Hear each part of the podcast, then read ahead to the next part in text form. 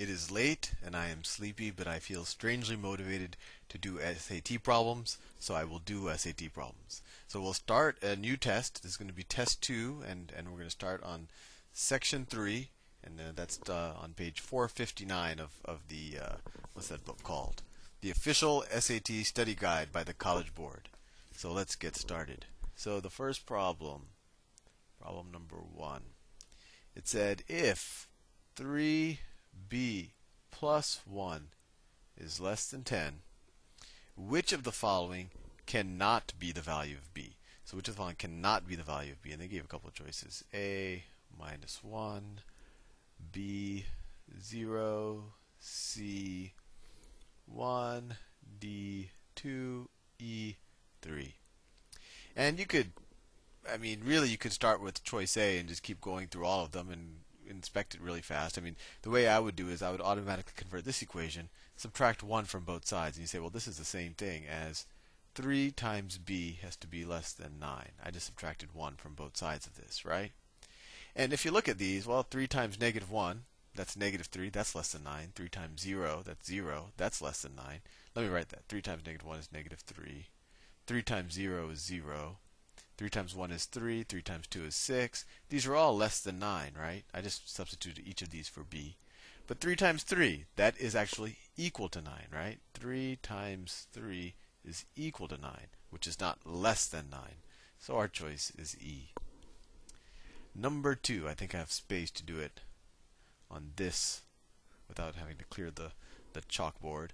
It says 2 to the 4x is equal to 16.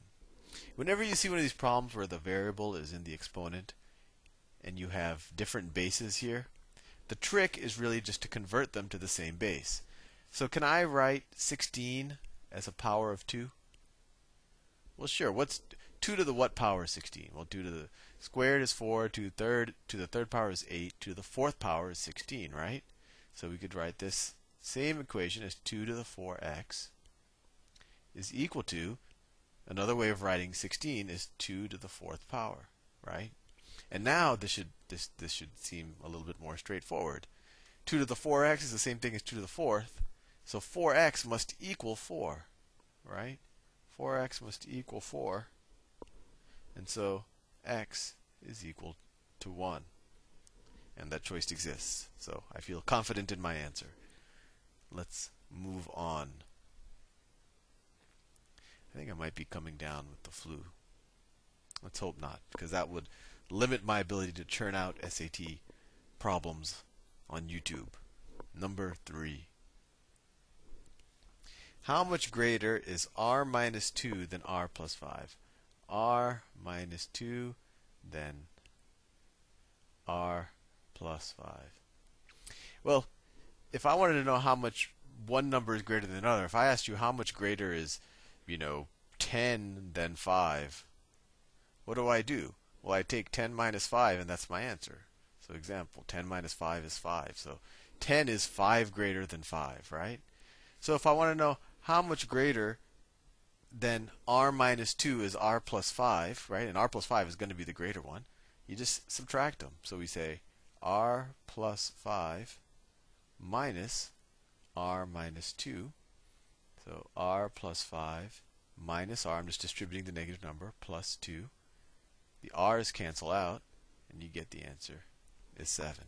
And you really didn't even have to do it this way, because this r could be any number, and it should the answer should be the same no matter what r is, and obviously it, it worked out because the r's canceled out. But the easiest thing would be let's let me just assume that r is 0, because we can, because you know it shouldn't matter what r is. So if r was 0, then the question is how much how much greater, what is how much greater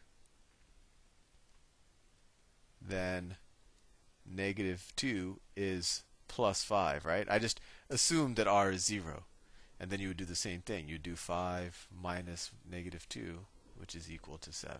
And you could draw them on the number line if, if you wanted to uh, visually approach this problem. All right, this next problem, this one looks visual.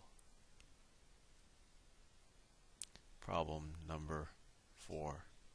Okay, so it has a, a square. It looks, let me, actually I don't need to draw it fancy. Let me just draw it freehand because so it's a box. It looks like this.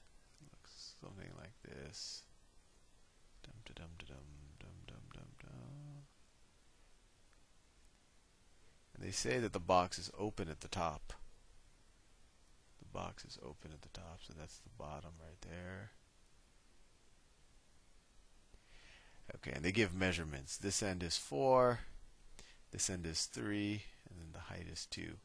And then they were to say if we were to essentially, you know, cut the sides of this box and then flatten it all out, which of these choices are that this box? And this is a pure visualization problem, but to flatten it out, as I said, you would cut these this line, you'd cut this line. Like I'm just imagining what I would do if I had some scissors and there's no top to the box, right? And then I would take this side and I would flatten it out that way. This side I would flatten it out that way. That back side I would flatten it out there, and that side I would flatten it out there. And so what what would be I, I left? So you'd have the base. So the base would look like this, where you have three would be this kind of the width, right? This side, this side corresponds to this side, right? This side would correspond to this side, and that would be of length 4. And then this height 2, let me draw that. So this flap, which I draw in brown, that flap would come out like this. Come out flat like that, and this this distance right here would be 2. And then you would have another, let's say this flap in the back, let me draw it in another color uh, draw it in a dark purple. This flap in the back would come out like this, flat. It would also have two length. And then the other two flaps, like this one, this flap would come out like this. And of course this has two here. And then finally I have that flap in the back. Let me pick a color. So, you know, this flap in the back would come out like that. Right, and I'll shade it in like I shaded it in the original picture. And that would also have two. So this is a pure visualization problem. Hopefully, I, there's not a lot more that I can do to explain this. And, and you know, there was no top to this box, and then it, we had a we had a bottom, um, and, and this would look like. So this is the choice. See if we if we rotated it around a little bit, it's choice E. They actually rotated around because choice E looks like this. Choice E looks like choice E looks like this. Uh, I'm not drawing it that well, but it looks something like this, where they say that this length is 4, this length is 2, and this length is 3. So they took this and they essentially rotated it so that this side becomes this side, and then this side becomes that side. So they just rotated it uh, clockwise about what is that, a little over 90 degrees.